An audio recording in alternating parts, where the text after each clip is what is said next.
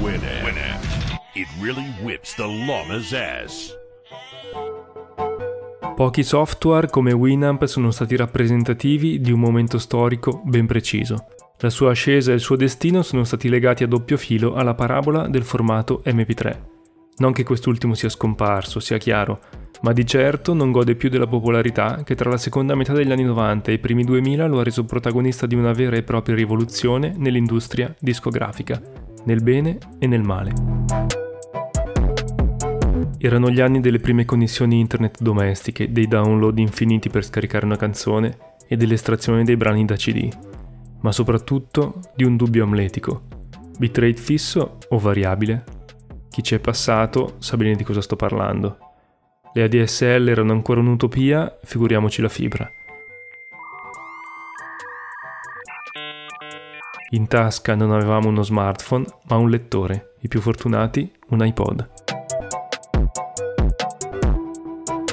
Di lì a poco arriverà un'altra rivoluzione, quella dello streaming, di Spotify e delle altre piattaforme, ma questa è un'altra storia. Io sono Cristiano Ghidotti e oggi ti racconto quella di Winamp, di ciò che è stato e di quel che sarà, forse.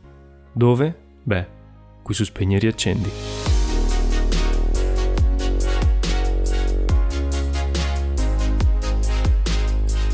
L'idea originale è di Justin Frankel e di Dmitry Boldirev, due ex studenti dell'Università dello Utah che grazie anche al contributo decisivo di Tom Pepper integrano un'interfaccia Windows con il motore AMP, Advanced Multimedia Products, per la riproduzione degli MP3.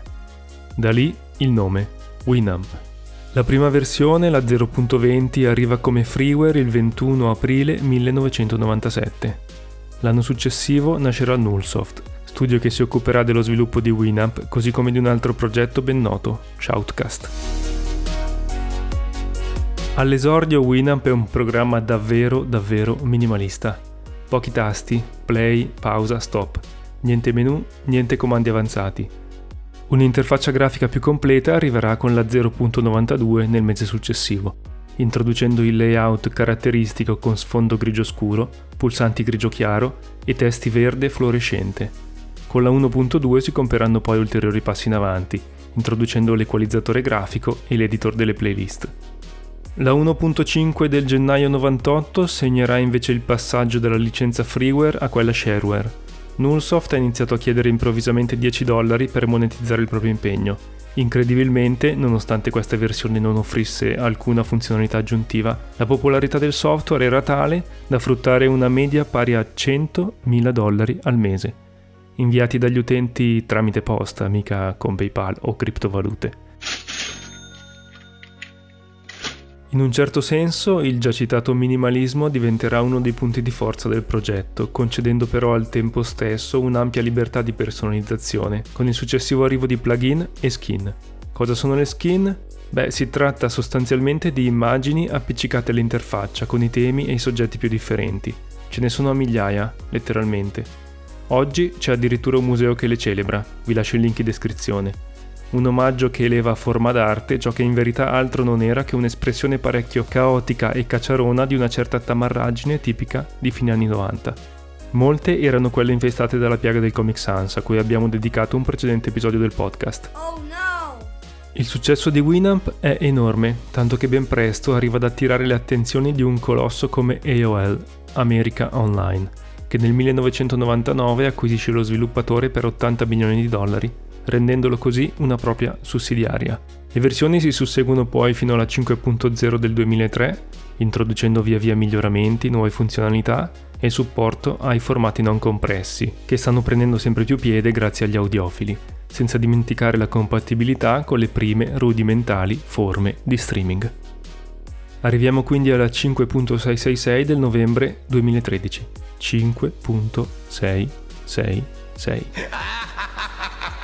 Di fatto è l'ultima versione curata da Nullsoft. La 5.7 sarà resa disponibile solo con una fase beta avviata poco prima che l'intero progetto fosse dichiarato defunto il 20 dicembre 2013. Che Natale di Ma attenzione!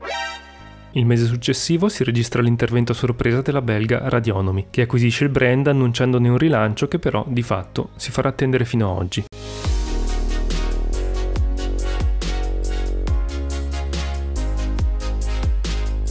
Gli ultimi capitoli di questa tribolata storia passano dalla versione 5.8, prima trafugata e poi resa disponibile in via ufficiale nel 2016, e nel rilascio della nuova 5.9 risalente solo a pochi giorni fa, a fine luglio 2022. In verità un progetto per il futuro di Winamp c'è ed è in cantiere ormai da diversi anni.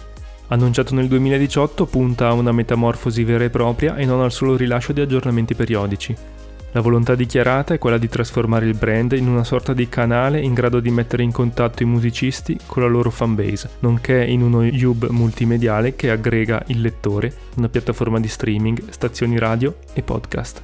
Forse, un giorno, Spegni riaccendi andrà in onda su Winamp, chissà. Il nuovo logo c'è già. Lo storico fulmine giallo è riproposto in una versione stilizzata e formata da due sole barre arancio, è stata annunciata anche una fase beta che però, a quanto ci risulta, non è ancora stata avviata. Di recente abbiamo poi assistito al lancio di un'iniziativa legata agli ormai onnipresenti NFT e alla creazione di una foundation, una fondazione, il cui obiettivo, come recita il sito ufficiale, è aiutare i musicisti di tutto il mondo a creare la musica che amano. Tutti i fondi raccolti saranno redistribuiti a progetti di beneficenza a sostegno della musica e dei musicisti. Una curiosità è quella che riguarda l'utilizzo di un lama come mascotte del software e dello sviluppatore. In pochi ne sono a conoscenza, ma l'animale ha anche un nome, si chiama Mike. Nel tempo sono circolate parecchie teorie su ciò che ha spinto a una scelta tanto bizzarra. La versione ufficiale è però quella fornita dallo stesso Frankel in un'intervista del 2011. Qualcuno ci ha mandato un'email, credo al mio amico Tom Pepper che si occupava dei progetti web, con la frase Winamp, It Whips the Lame's Ass. Ci è rimasta in mente. Abbiamo scoperto solo poi che era opera di Wesley Willis, un musicista, e di una sua canzone. Semplicemente qualcuno ci ha inviato un'email citando il brano e ci è piaciuto. Il brano in questione è proprio Whip the Lame's Ass, il quarto nella tracklist del disco Atomic Records uscito nel 1995. Whip the llama's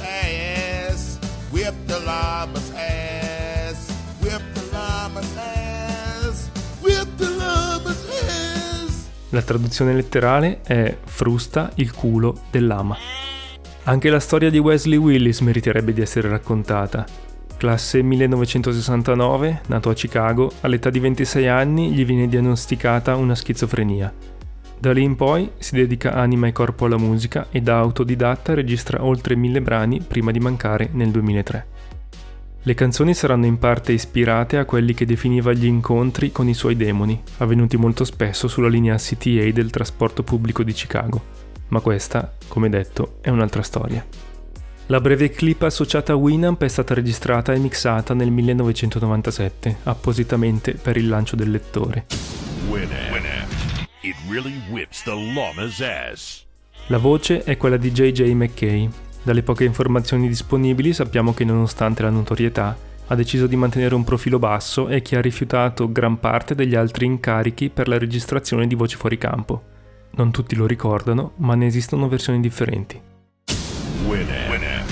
It really. Winamp. It really whips the llama's ass. From every direction. Winamp, Winamp. Llama tested. Mother approved. Winamp non è certo stato l'unico lettore MP3 degno di nota, né forse il migliore se si considerano le funzionalità. Per dirla tutta, non è stato nemmeno il primo per Windows, anticipato di un paio di anni da WinPlay 3 di From Software. Non è però nemmeno stato un lettore MP3 qualunque, per molti è stato il lettore MP3. Forse è proprio così che vogliamo continuare a ricordarlo e a usarlo. Se gli episodi di Spegni e Riaccendi ti piacciono, votali sulla tua piattaforma di podcast preferita. Altrimenti, grazie comunque per l'ascolto.